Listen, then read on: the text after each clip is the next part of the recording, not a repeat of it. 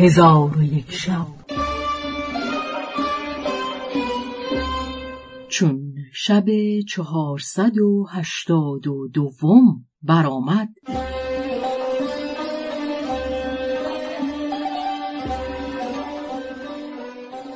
گفت ای ملک جوانبخت چون حاسب کریم دین تختی زرین و مرصع به انواع گوهرها بر آن تل بدید که به گرد آن تخت کرسی های زرین و سیمین و زمردین برزده بودند به سوی آن کرسی ها آمد.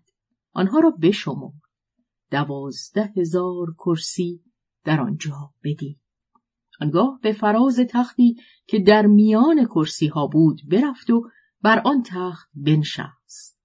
از آن کرسی ها و از آن تل زبرجد در عجب بود. و فکرت همی کرد تا اینکه خواب بر او چیره شد و ساعتی بخفت. ناگاه آواز سفیر و های هوی بزرگی شنید. چشم گشوده بنشست. در فراز کرسی ها مارهایی دید بزرگ که درازی هر مار صد زراع بود.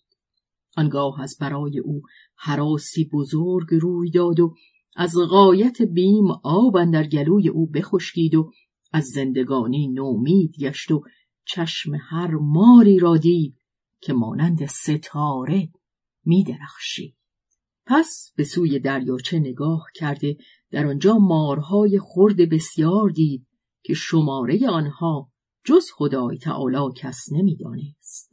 چون ساعتی برفت ماری بزرگ مانند استر روی به دو آورد و در پشت آن مار طبقی بود زرین و در میان آن طبق ماری بود که مانند بلور می درخشید و روی او چون آدمیزاد بود و با زبان فسیح سخن می گفت. چون به حاسب کریم دین نزدیک شد او را سلام کرد.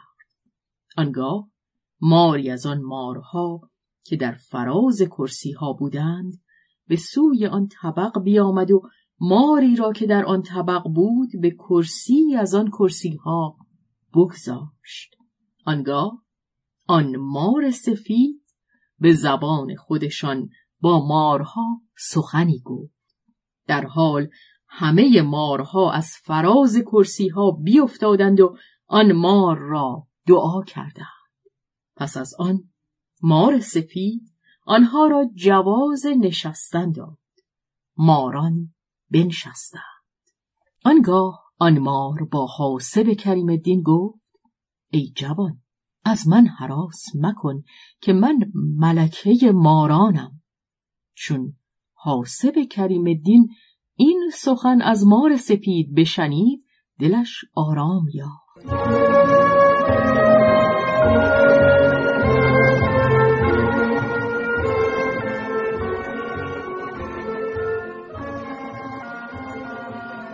پس ملکه ماران پاره از ماران را به آوردن معکولی اشارت فرمود.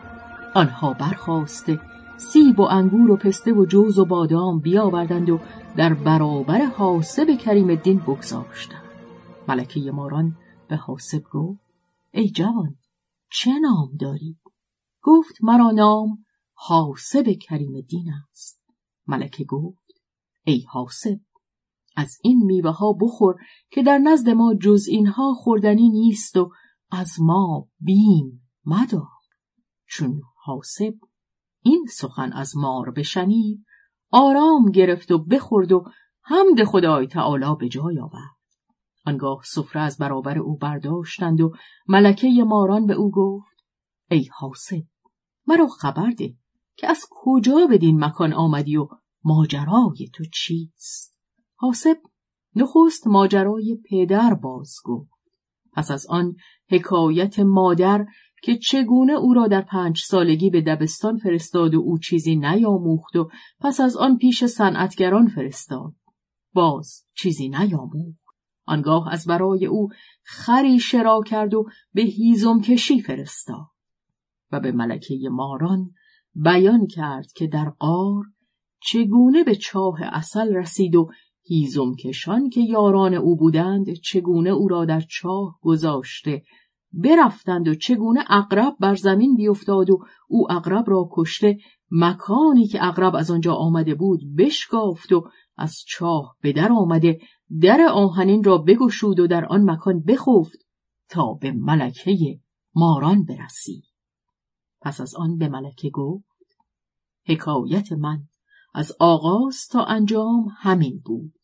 و آنچه که مرا پس از این روی خواهد داد خدای تعالی بر او داناتر است.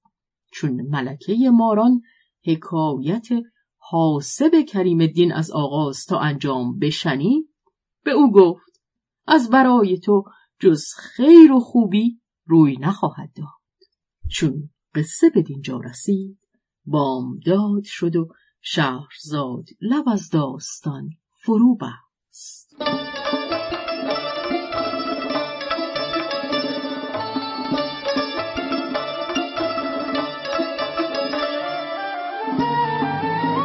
قصه گو شهرزاد فتوحی